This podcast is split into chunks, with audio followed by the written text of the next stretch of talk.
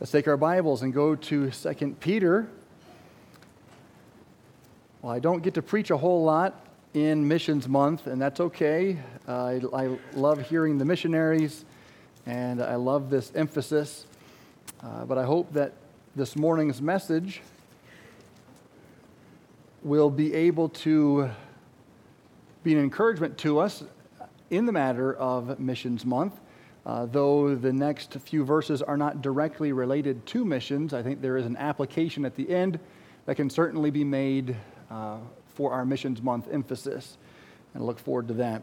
2 Peter chapter 1. We've been working our way through here, and uh, it's been uh, a challenge to me personally. It's been a great help, just as we've looked specifically on this subject of maturing as a Christian and what God expects of us. We're going to be picking it up in verse 8 this morning. For if these things be in you and abound, they make you that ye shall be neither barren nor unfruitful in the knowledge of our Lord Jesus Christ. And what things? Those virtues that we had preached on for several weeks, a few weeks back. But he that lacketh these things is blind and cannot see afar off, and hath forgotten that he was purged from his old sins. Wherefore, the rather, brethren, give diligence to make your calling and election sure. For if ye do these things, ye shall never fall. For so an entrance shall be ministered unto you abundantly into the everlasting kingdom of our Lord and Savior, Jesus Christ. And then, verse 12, our text for this morning. Wherefore, I will not be negligent to put you always in remembrance of these things, though ye know them and be established in the present truth.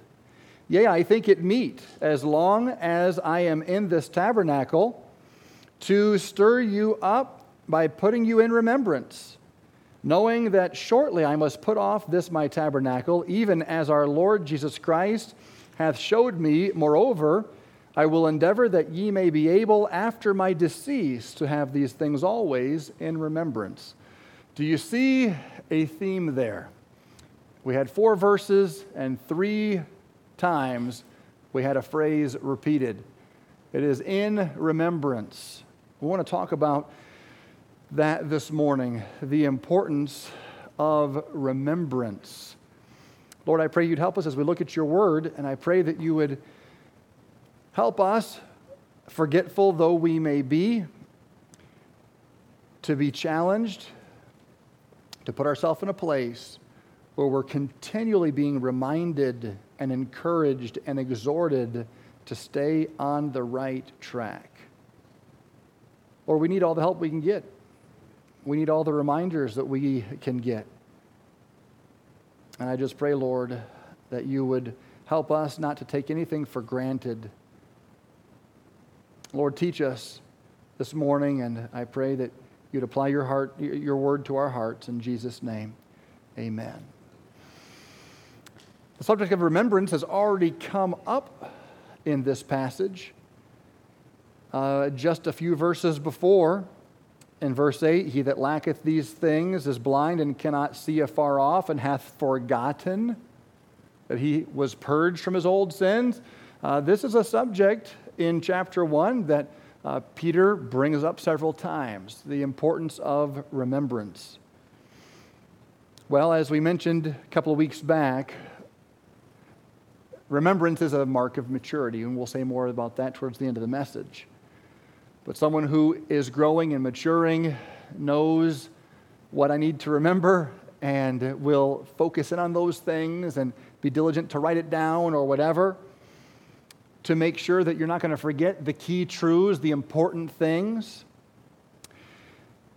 We, let me just review here. As you may recall from earlier in the chapter, we saw in verses 1 through 4 God's provision for maturity.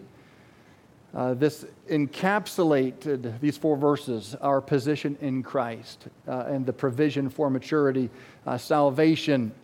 And per, uh, we have all that pertains to life and godliness, and we've, we have his great and precious, precious promises. We've escaped the corruption of the world through lust. We're partakers of the, of the divine nature. This is God's provision for us to mature, but there's something we have to do to act upon this provision. And so we saw the process of maturity in verses 5 through 7. add to your faith. Give all diligence to add to your faith virtue, knowledge, temperance, patience, godliness, and brotherly kindness and charity. What were brotherly kindness and charity all about? That was godliness interacting with others. This is the process of maturity that God wants us to be uh, uh, about as a Christian. And then we had God's plan for maturity in verses 9 through 11, and I won't review that whole bit. But ultimately, God wants to re- reward us and have us focused on that appearing. And He'll spend a whole chapter on that in chapter 3 in a moment. So now, as we get to the end of this, this whole section has been so meaty. He re- reiterates for four verses just how much they need to be reminded of these things, just how much we need to be reminded of these things. In remembrance, this phrase, what is it? well, it's mentioned three times verse 12, verse 13, verse 15. It means to remind quietly, to suggest, uh, to put in mind, to remember, to bring to remembrance, or to put in remembrance. Uh, but this remind quietly. You ever walk up to someone and say, hey, by the way, my wife does it to me all the time. Uh, maybe your wife does too. Uh, you know, it's, it's, I'm going to put this in remembrance. Um, I definitely do seem to have a memory uh, much akin to Swiss cheese. It's, it's, it's, it's a very holey memory. Uh, but I, I, I, guess I have some maturing to do because we've already seen maturity is linked to this. And uh, so I've got to, I got to buckle down. And hence, stuff like this electronics, right? I write things down and I put reminders and so forth. My wife has learned if there's things that I need to be reminded of, she'll send me a text at just that right time. And uh, I, I should have put it in the slides. I meant to, but I have a picture that I took of my steering wheel my steering wheel. Yeah, I got in the car and there, sticky note, big sticky note on the steering wheel. Don't forget Joel. I was like, oh, Joel. And I run back into the church. Joel, where are you? You know, I have done that so many times, left the kids uh, at church. They raid the cupboards or whatever. Oh, yeah, I have kids. That's right. Uh, there are things that we have to do sometimes to be reminded and uh, to, to take provision for that. And Peter said, This is something we cannot stress enough. He gives four verses to this. As I was thinking about this and getting ready to preach this, at one point I thought, This is a little bit much, isn't it? And I thought, No, if there's four verses to it, there must be something here. Peter wanted to impress his readers' minds with the Word of God so that they would never forget it. Is I think it meet to stir you up by putting you in remembrance. Wiersbe said the best defense against false teaching, and chapter 2 is going to be all about false teaching. But Wiersbe said the best defense against false teaching is true living. A church filled with growing Christians, vibrant in their faith, is not likely to fall prey to apostates with their counterfeit Christianity. But this Christian living must be based on the authoritative Word of God. False teachers find it easy to seduce people who do not know their Bibles, but who are desirous of experiences with the Lord. It's a dangerous thing to build on subjective experience alone and ignore objective revelation. And so and that's where he's about to head in this passage. He's about to talk about, "Hey, I had this really cool experience. It's called the Mount of Transfiguration, and it was really cool. You should have been there, but actually, you didn't need to be there." because we have a more sure word of prophecy right here. That's the upcoming messages, Lord willing, when we get there. But uh, in the meantime, he's saying, I want you to remember what you've been taught. I want you to remember what we just spoke. I want you to remember your provision in Christ and God's plan for you, who you are in Christ, what God has already given you, and where he has called you to go. Because false teachers are coming.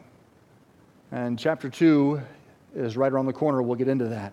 The best defense against false teaching is being reminded of what God's word says. So Peter determined to put us in remembrance. You might say he was a bit of a nag. You know what? Sometimes we need to be nagged a little bit. if it's something that has to do with the Word of God. All right? Three thoughts here about remembrance. Number one, remembrance takes intentional effort. Remembrance takes intentional effort. Wherefore, I will not be negligent to put you always in remembrance of these things, though ye know them and be established in them. Intentionality.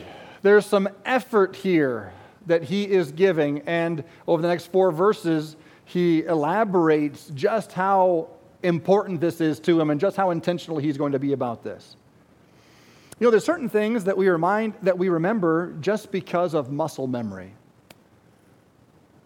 I found out this week that I, I didn't know my own office door code. I've been sick for a week. I've been home. The family's been home. And uh, I, I got the lightest dose of my family, which was a blessing and a curse. Because I got the lightest dose, I kept getting sick. And I'd be better. And then I feel bad again and relapse. And then, but, so anyway, uh, I've been like several days now. I feel like I'm, I'm good, but uh, you know, when you're sitting around the house feeling icky, not doing anything, you're off your routine. Uh, I wasn't coming into church. I, I, I was not doing that, that code that I normally do. It's just muscle memory. I, I, I couldn't tell you what the code is probably right now. It's just my hand goes to the door, my thumb does this thing, and the door opens. Okay? So I walk in the door, I try to open the door, nothing happens. And then I'm just looking at it. What in the world? I, I must have t- tried two, three, four codes. I tried every possible combination. I went around to the other door. I'm locked out. I'm the pastor of the church, can't get into any doors. so I go and find Pastor Drew. He has his code. He gets me into my office. But I'm sitting there. I'm like, I don't want his code. I want my code. I got, I got to I got to pull this up. I'm, I'm looking through, you know, my, my saved documents of where I saved the stuff. Of course, I didn't update that, so when we changed the codes, I don't have it. So I call my wife. She says, well, try this and that. Nope, they didn't work. Uh, so we, we last resort, we asked the kids. they look up from homeschooling, like, so and so, so and so and so, you know, boom, they all had it. So uh, thanks, kids. Um, I got my office code back, wrote it down, it's all in the files again. But I was thinking about that, like, how did I lose that? I, I, I lost it because I wasn't doing it every day, right? It was just muscle memory. You walk up, you put your hand on the code, and your thumb just does what it does. The door opens, and in you go. You stop doing it, and it goes away. That, folks, is human nature. That's just how it works. Uh, if you haven't ice skated for a while and you just jump on the ice, there's some muscle memory, but there's some less, some less, something less than was last time, right? You might split your head open. And so, uh, like it is with anything in life, what we do routinely will be reinforced. And what we leave will eventually fall away. It's amazing how spongy our brains are. we're fearfully and wonderfully made. God could have made us with perfect memories, but He didn't do that. And I think there's a very good reason for it. We have to work purposefully to prioritize what is important, or we lose it. And if we had perfect memories, maybe we, maybe we would not have to work as hard and prioritize as much and, uh, and, and, that would be the, the, the unfortunate trade off. Peter understood that he could not take for granted that the people he had poured his life into were just going to mature. They were just going to keep growing. They were just going to do everything God had called them to do. He couldn't take that for granted. And so you got this word negligent. I will, I will not be negligent. This means careless concerning something. He said, I'm not going to be careless concerning this matter. You may think I'm overboard, you may think I'm a nag or whatever, but hey, I'm going to give every ounce of my being to stirring you up and keeping you in remembrance. As long as I am around, you're going to hear what you need to be reminded of daily. Why would he, why did he say this word negligent? Uh, because I think so many of us are exactly that. We're negligent, we're careless concerning the truth that we let slip through our fingers. What was that verse? Now, what did we used to believe about this? We're not keeping it up and we're losing it. Something that you knew 10 years ago, now your kids are asking you about it today. Can you still tell them? Is it still sharp? Can you transfer that knowledge? We've got to stay sharp. I'll put in a shameless plug here for Faith Bible Institute. It's great to just put yourself in a class, immerse yourself in Bible teaching, diving into the Word of God, and they give you the literature, they give you the books, they give you the notes, and you can keep all of that. So, in case the memory does fail, you know, go back to the book, open up, there it is, there's my notes. We need to be purposeful and intentional and give some effort. Don't be negligent, don't be careless. He says, always. The word always comes up in verse 12 and in verse 15. I will not be negligent to put you always in remembrance. You know, he knows that humans are prone to forgetfulness. You know, forgetfulness is our default setting. If we remember something, especially the older we get, it's, a, it's because we planned to remember it we took provision, and he said, I will always be your reminder of who you are, what you're called to do, where you're supposed to go, what God wants to accomplish. I'll be your reminder of what you're supposed to know. Praise God for people like Peter. We need people like Peter, Peter in our lives, and we need to be that kind of a person to somebody else. Now, this next part is interesting. This phrase, though ye know them. It says, though ye know them and be established in the present truth. So he said, I'm going to keep you in remembrance of these things. What things? The things we've just been talking about for all 11 verses before this. All the virtues, all the maturing, all the provision that God has for Christians. He says, I know that you already know these things, and I know that you're already established in them. Now, that's interesting because you would think then, if that is true, then what's the big deal about the remembrance and putting us in remembrance and always reminding us and stirring us up and so forth? That's just it. Remembrance is for those who already know. Remembrance is for those who already are established in truth. It's for those who don't need to be convinced or argued into something. Uh, it is for those who, all, who, who just need to be reminded of that which is already in you. Remember how Timothy was challenged by Paul? And that from a child. What? You knew the Holy Scriptures that were able to make you wise unto salvation. He talks about his grandmother and his mother Eunice and Lois, I think I got that right, and how they put a lot into that young man. And what was Paul telling Timothy? You need to draw upon that. And what those women of God put into you was not just fairy tales and nursery rhymes and little kid stuff. That stuff is supposed to last you a lifetime, and that, that was truth. Don't forget those things. Stir it up. Keep it before you always though you know them and are established in them, you still can forget them.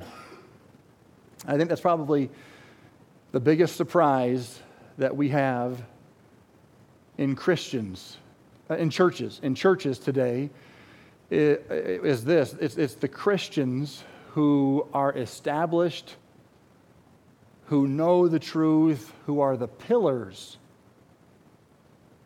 who fall away. I was just talking with someone yesterday, and uh, A gentleman was sharing with me about how the man who had led him to the Lord had fallen away. And that's, oh, that's so sad. That, that'll, that'll rock you. Now, it didn't rock him, praise God. He's still going. But you say, How? You led me to the Lord. And I remember the day, and I remember what happened. And by the way, so that fellow led him to the Lord. Then he led his brother, and his mom, and his other brother, and his dad, and the whole family got saved. Whole family's still in that church. Whole family's still living for God. One of them's a deacon. But the guy who got it all started fell away. Why? How does that happen? Because, and sometimes we'll do it this way. We'll say, "Oh, that guy probably was a uh, was a he, he was he was a fake." No, don't go there. Oh, you know, it was it was uh, it, it was an impostor. No, I don't think so. No, real people who really know the Lord can begin to run on autopilot. And they've done so much for so long that now they've got muscle memory, speaking of that, that can just continue to carry them forward, even minus the Spirit's enablement. It won't last forever, but it will last a while. They've taken their foot off the gas pedal, but does the car come to a screeching halt when you take the, the, the, foot off the gas pedal? No. It continues to coast for a while. And then that individual is set up for some attack of the flesh or the attack of Satan. And when it comes, there's a lot of things that are no longer on the forefront of their mind. They're not working so hard to dig into the Word. They're not working so hard to learn they have begun to coast and they fall away. Peter knows who he's preaching to. He's preaching to people who have been convinced of the truth. They know the truth, and they're established in these things the virtues of verse 5 and 6 and 7. And he says, If you don't remain diligent to remember, you too can forget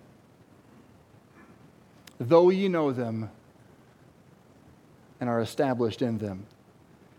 Though you are established in the present truth, does not give you a pass.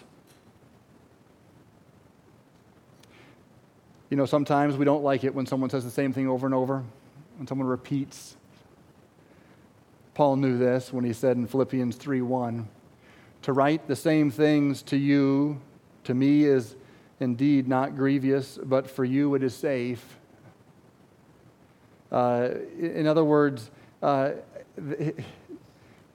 yeah, no one likes to hear the same thing over and over, but it's good. It's good for you to hear it. Sometimes we will say, oh boy, another message on tithing, another message on soul winning. Why does he always preach on that particular sin? Why do we sing the same songs all the time? How come we hear stuff that we already know? Because the stuff that we already know and are established in can become dull, can become distant, and can become forgotten. Though you're established in the truth, you still need to hear it again. You know, we have a whole missions month, and I hope you get excited for missions month. I really do. We try to have uh, exciting things and good speakers and missionaries and so forth, but I suppose someone might dread it. Oh, it's missions month again. Here we go. How many times are we going to hear about the Great Commission from Matthew 28? I hope not. I hope it's not going to, uh, you know, discourage you. But I'll tell you this: at my home church, we had a whole, my old church, we had a whole month on stewardship. How'd you like that? Okay, a whole month on missions or a whole month on giving? Okay, uh, no, that wouldn't be so bad either. Uh, hey, it's Bible. We need that too, right? Though we are established in the truth, we need to hear it again. You know, the devil knows this. That's why the devil does the same thing that Peter was trying to do for his people. The devil will try to put you in remembrance always 24 7, 365 of the things that life really is all about. About the stuff that you're missing out on, about the high life, which is really the low life. And the devil will put you in constant remembrance. The devil wants you addicted to all of his reminders all of the electronics, all of the, the, the, the, the, programming, and so forth. And yet, we don't want to uh, counterbalance that. Deuteronomy 6 is a very familiar passage. Verse 6, it says, And these words which I command thee this day shall be in thine heart. Thou shalt teach them diligently to thy children, and shalt talk of them when thou sittest in the house, when thou walkest by the way, and when thou liest down, and when thou risest up. Okay, wow. I guess Peter's not so far in left field. And thou shalt bind them for a sign the, upon thine hand, and thou, they shall be as frontlets between thine eyes. Thou shalt write them upon the posts of thine house and on thy gates. He says, Put it everywhere. Why? Because he knows you and I need constant reminders of who Jesus is, of what he's done, of where he's called us to go, what we need to do for him promises of His peace, promises of His grace, His mercy, His forgiveness, encouragement to pray. So many things we need to be reminded of daily. Remembrance is something that takes intentional effort. How about your home? I hope that your home has some remembrance all around, some verses, some, some truth. Number two, remembrance is a priority Yea, I think it meet, as long as I'm in this tabernacle, to stir you up by putting you in remembrance, knowing that shortly I must put off this my tabernacle, even as our Lord Jesus Christ hath showed me. It's a priority for Peter to put us in remembrance. He says, I think it meet. What does it mean? I think it meet. It's an old way of saying, I think it's suitable to this need or it's necessary. I think it's necessary for me as long as I'm breathing to be singing this song to you. As you say, little Johnny one note. well, here's Peter's one note.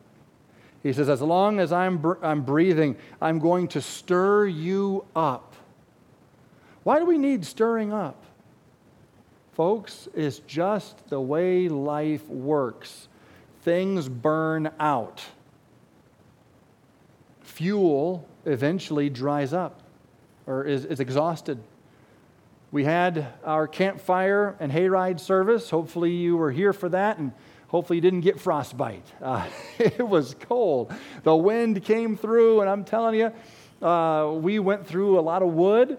And uh, when the wood would uh, become ashes, we're adding more wood as fast as we can go to keep it stirred up because we needed that heat, we needed that fire. Folks, if you're established in the truth, if you're loving Jesus, if you're serving Jesus, if you are, as the Apostle Paul, spending and being spent for Jesus, you had better be stirring up or you're going to burn out. This again is where we, we scratch our heads and how did so and so, the guy who led me to the Lord, how did he burn out? Because he led you and everybody else to the Lord and didn't remember to feed his own soul. I thought he was a good guy. He was a good guy.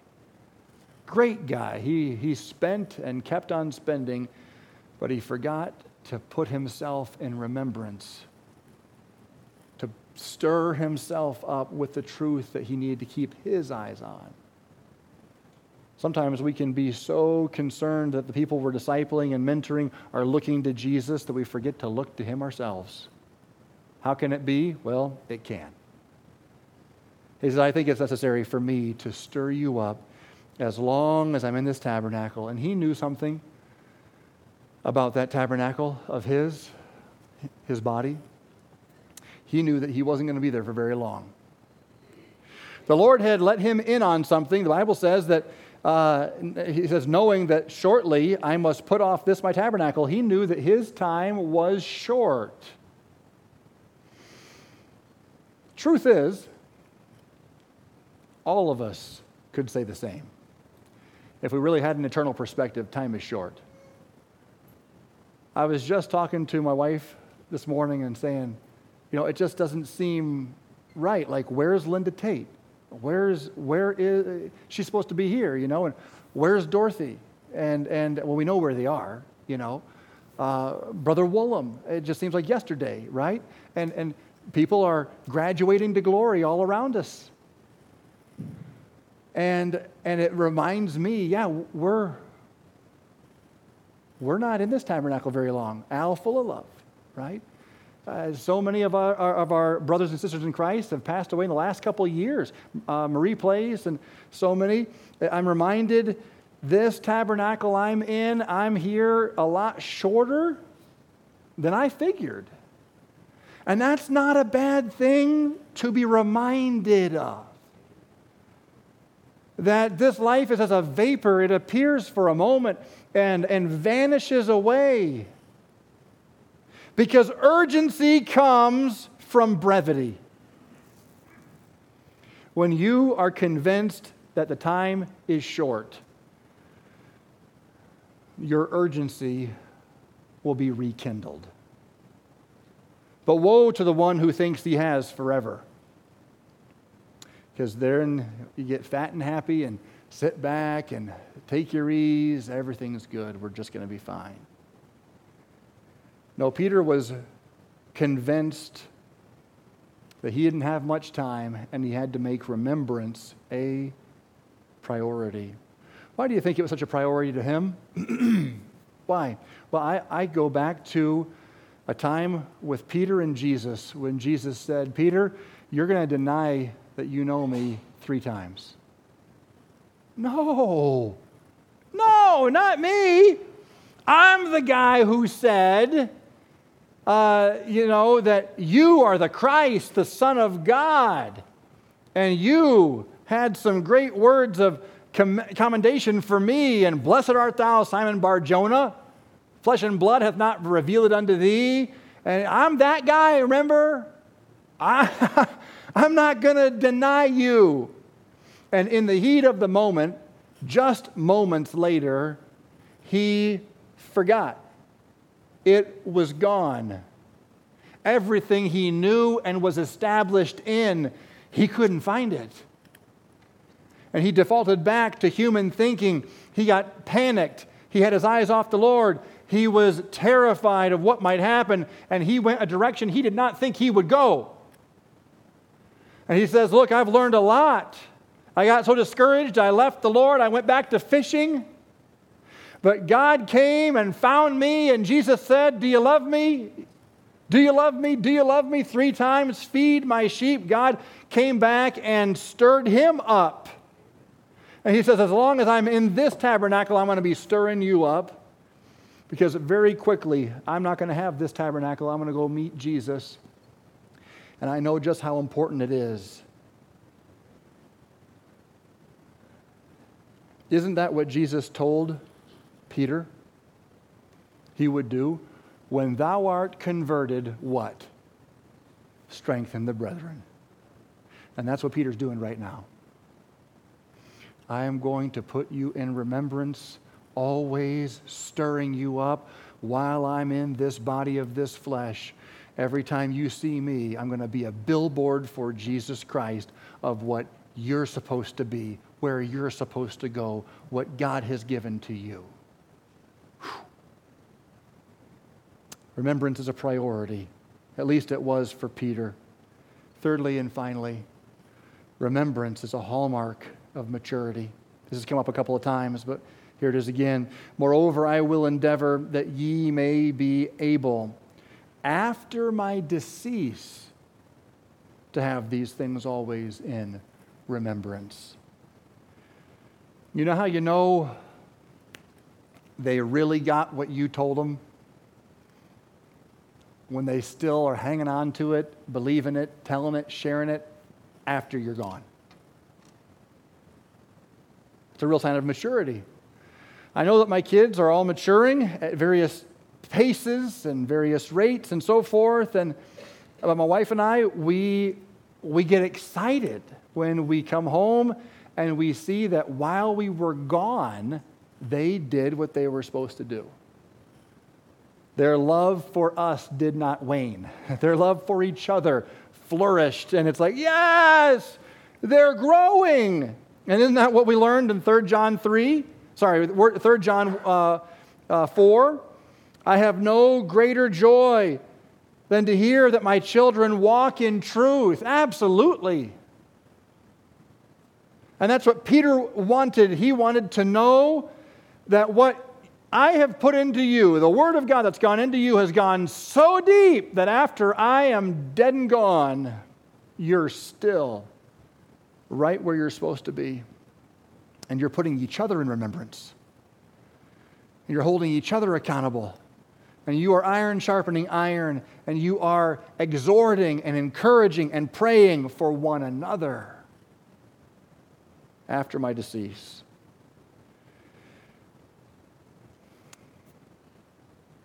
Moses also knew what Peter knew that after his decease, he would see where things stood, and Moses didn't have very much faith in the children of Israel. Can't blame him.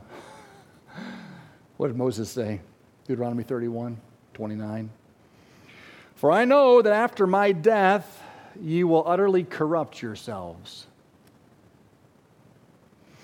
and turn aside from the way which I have commanded you, and evil will befall you in the latter days, because ye will do evil in the sight of the Lord to provoke him to anger through the work of your hands. Oh, come on, Moses. Don't sell them so far short.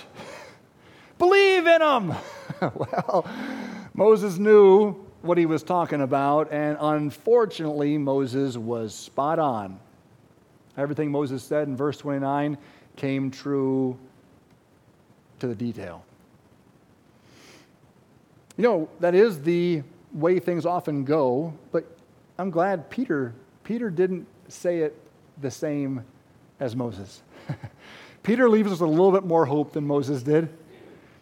And he says, After I'm dead and gone, he says, I, am I'm going to endeavor to be able that after my decease to have these things always in remembrance. Folks, there's hope. You don't have to eventually burn out, eventually slow down, eventually just say, uh, you know what, I'm done. No, you can, even after the decease of your mentors, those who invested in you, you can continue to abound in remembrance and what God's put into you. If it's in you, if it's really in you, you no longer need someone necessarily stirring it all up, though we do always need each other. But if it's in you, you know who you are, you know who you were, you know why you're here, your purpose, you know what God expects of you, you know what you've been given, and you know where you're going. What you do after your mentor is gone demonstrates how deep what was imparted went into your soul. Folks, we need to be put into remembrance. The truth of the matter is, we're just as thick skulled and hard hearted as Moses' individuals, the children of Israel.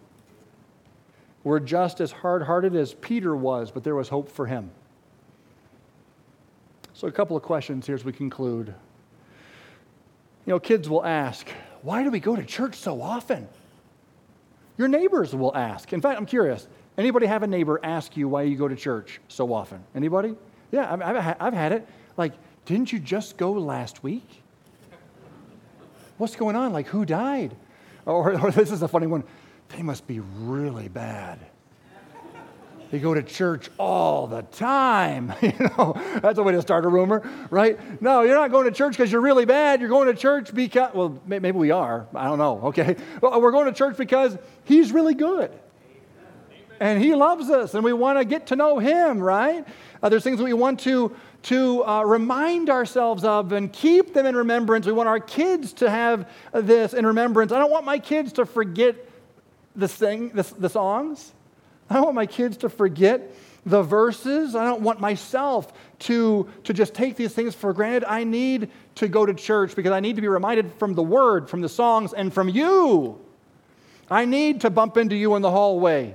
If there's a line in the bathroom, that's a good opportunity to say, "Hey, how you doing?" Uh, you know, just just having opportunity for interaction. We need one another. We can stir one another up. We can put each other in remembrance. And I know some may even today think it excessive to go to church every week. Uh, go to church maybe even Sunday morning and Sunday night. Wow, that's a, that's a, that's a hard one. Uh, and then Wednesday. Hey, folks, you know what? Some of us, we have short memories. And we need all the church, the fellowship, the Bible, the prayer that we can get. And so much the more as we see the day approaching heard a pastor say that after COVID, there was a family. Of course, everybody kind of shut down during COVID, right? And then we started opening things back, things back up. And this one pastor reached out to a family in the church, and they said, "You know what? We're, we do not think we're going to come back. We just realized that we don't really need it. You know, life went on without it, and life still goes on, and we don't really need it."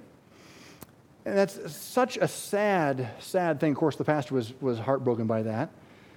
Uh, but what that, what that family failed to understand is um, it's kind of like taking your vitamins and then stopping. Do you die? I didn't take my vitamins. Oh, you know, down we go. No, that's not how it works. But you stop taking your vitamins, and then after six, uh, after six weeks, you're like, hey, we're still good. After six months, you're like, I think I'm hanging together just fine. After a couple years, you know, maybe eh, you, you, you begin to see more of an effect. Or maybe, maybe vitamins, medicine, whatever you want to say there. So much more, though, I would say, with church and fellowship and Bible and interaction. It is so much more that you may not notice immediately, but there is a long term effect of the lack of interaction with God's people and diving into God's word, being challenged, being reminded. Uh, the Bible says to reprove, exhort, rebuke with all long suffering and doctrine. Well, we need as much of that as we can get. But church, uh, uh the question is, why do we go to church so often? Because we need to be reminded. Why do, we, why do we read our Bibles every day? Because we need to be reminded. Why do we read it through in a year? I know some folks, that's what uh, some folks like to do. Not that you have to, but I know a lot of folks here read the Bible through every year. I personally like doing that. I read the Bible through every year. Why would you read the same book every year? It's not just a book, it's the inspired Word of God, and I need the repetition. There's a pastor friend I know who reads it through seven times in a year. I can't read that fast. If I tried that, I wouldn't get anything out of it. But he's much smarter than me, and uh, he loves it. And I said, go for it, man. If you can do it seven times a year, do it seven times in a year. But again, why? Because we need to be put in remembrance. Why do we need regular exhortation? Because the Bible says in Hebrews 13, 3, exhort one another daily while it is called today, lest any of you be hardened through the deceitfulness of sin. There's a lot of deceitfulness of sin going on, and there's a lot of hardening going on, and we need to be exhorted daily. I need someone, I need, I need a Peter in my life to be able to walk up to me in the power of the Spirit, in faith, speaking the truth in love, and say, hey, brother, can I remind you of something? I need that. You need that. Why do we need revival meetings? Uh, special meetings like church camp. You know, is that a waste of money? I'll tell you, church camp is our big revival meeting. That's not cheap. Several thousand dollars. And I suppose you could easily make a case that that's extravagant and it's a bad use of money. But I don't think so. I think it's an opportunity for us to stir one another up, to be put in remembrance, to hold each other accountable, to help one another walk in the walk that God's called us to. Now, just a couple things as we I, I said I wanted to give a closing application to Missions Month. Why do we need Missions Month? Same thing, it's, it's remembrance. We need to be reminded of how good we have it here and how bad others have it elsewhere. We need to be reminded that though we have Bibles everywhere, and I've got a Bible on here, and I've got a Bible on my phone, and uh, there's others who can't get a Bible in their language, it doesn't even exist online. That's unthinkable. To not have the Word of God in, in my language, I cannot imagine it. We need to be reminded of that every year. We need to be reminded that there are people who are still unreached. It bothers me when I think of North Sentinel Island. I believe last year, October, in my message, I, I think it was last year, or also it was two years, I talked about North Sentinel Island, how not only has it never had a gospel witness, it's never been reached by anybody because if you go to North Sentinel Island, they kill you. It's just crazy to think that there's that kind of darkness in this world. We need to be reminded of that, that the light still needs to permeate some dark corners of the world, that, that we still need some pioneers we need to be reminded about our responsibility. Folks, you know, out of sight is out of mind. And I don't like, it's not a pleasant thought to me at all. It's not a pleasant thought at all to think about millions of people across the world dying and going to hell. I don't like to think about that. Okay, let's just not. Let's cancel Missions Month. Let's do a happy month. And we'll do happy thoughts for a whole month, and it'll be great. And yeah, no, folks. We need to be reminded that there are millions dying lost without the Savior. We need to be reminded of Cambodia and Africa. And uh, what was this? I never heard of this one. I hate to say it. Burkina Faso? I had never heard of that in my life until I uh, met the Risingers all the people who are going into a crisis eternity. And we need to be reminded that God expects us to sacrifice as well. Just practically, let me just say, I would never want to guilt anybody into doing anything. That's not it. That's not remembrance. I would like to stir you up. That's what Peter did. He didn't guilt them, but he stirred them up and he was passionate and he said, You're going to get my every waking breath reminding you of these things. That's what we want to do here. Faith Promise Missions is an opportunity that you can get behind. Just so you know where we're at, we, we have been taking on, as I mentioned, about probably an average of two missionaries per year for the last eight years. And, and we could do more. It all depends on what comes in. And so I, I looked at uh, our numbers. I don't look at names, okay? I don't do that. I don't know what you give, but I just get numbers, okay? And that helps, keeps me abreast of the situation, what's going on in our church. And I believe that there's still great room to grow in our Faith Promise program. I, in fact, I know that there is. Uh, currently, of all of our givers that give regularly, 52% of our current givers have not taken uh, advantage of our Faith Promise program at this point. Let me explain what I mean by that. I don't mean that they haven't signed cards. I mean 52% of our givers don't give to missions. This is not a rebuke. This is not a guilting session. But I want to give you an opportunity to see where our church is at. We still have a lot of potential for growth. You look at that board, I can see it right through the glass. All of our missionaries are on that board. I think we might have a couple that are not on there yet. I, am not sure, but it's growing. Drew does the board, and he has to change it regularly because we're always adding new missionaries. But you look at what's on that board, and you say, wow, we're supporting all those missionaries. And I say, yes. And that's only with half of our church uh, supporting missions. If we grow in our faith and let God continue to enable us to see the need, to be reminded of our responsibility, uh, to be reminded uh, that, that God can use me on this side of the world to help someone on that side of the world.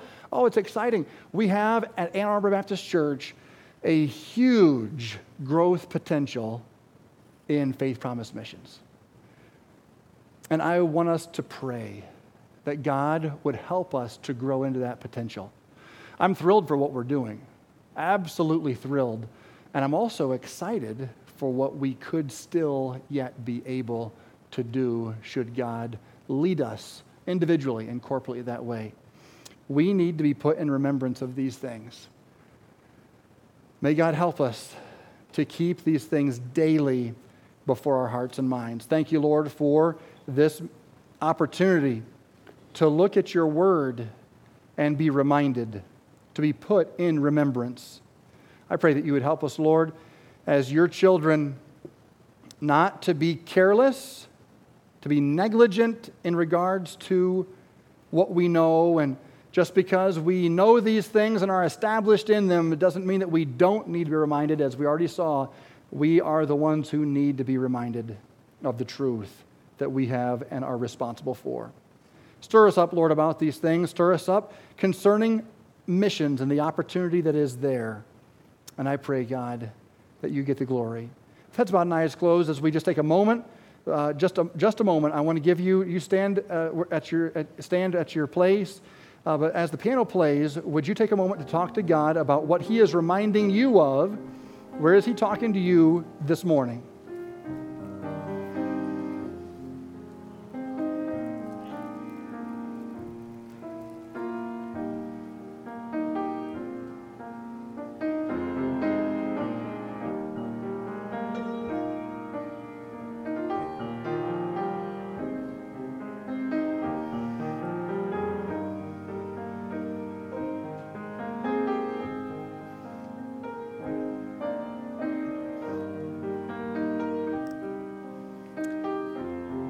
We'll take some time tonight at 6, Lord willing, to come back in our life group time and have a, a, a, hopefully a fruitful discussion as we let God continue to apply these truths to our lives. Uh, it's, a, it's a blessing to be part of a church, part of a family where we can put one another in remembrance. Pastor CJ, would you come and close this, please? Let's pray. Heavenly Father, we thank you for the message from 2 Peter, putting us in remembrance of what you've done, what you've given to us and our calling, our calling to put others in remembrance, to stir up those around us in the body of Christ, to the lifting up of the head. Lord, help us to take the good news that Jesus is alive and well and can save the soul and give peace, not only in this uh, earth here, but for all of eternity because we have peace with our God. Lord, help us to take our commission seriously and to give toward missions and to be a missionary at home. Lord, it's not another's responsibility, it is ours. Lord, help us not to be negligent of our responsibility. Lord, we love you. We thank you for your goodness, grace, and the victory we have in Jesus. Lord, today, give us rest. Bring us back safely tonight as we um, look to hear again from your word. We ask this in Jesus' precious name. Amen. It was good to see you today. God bless you. You are dismissed.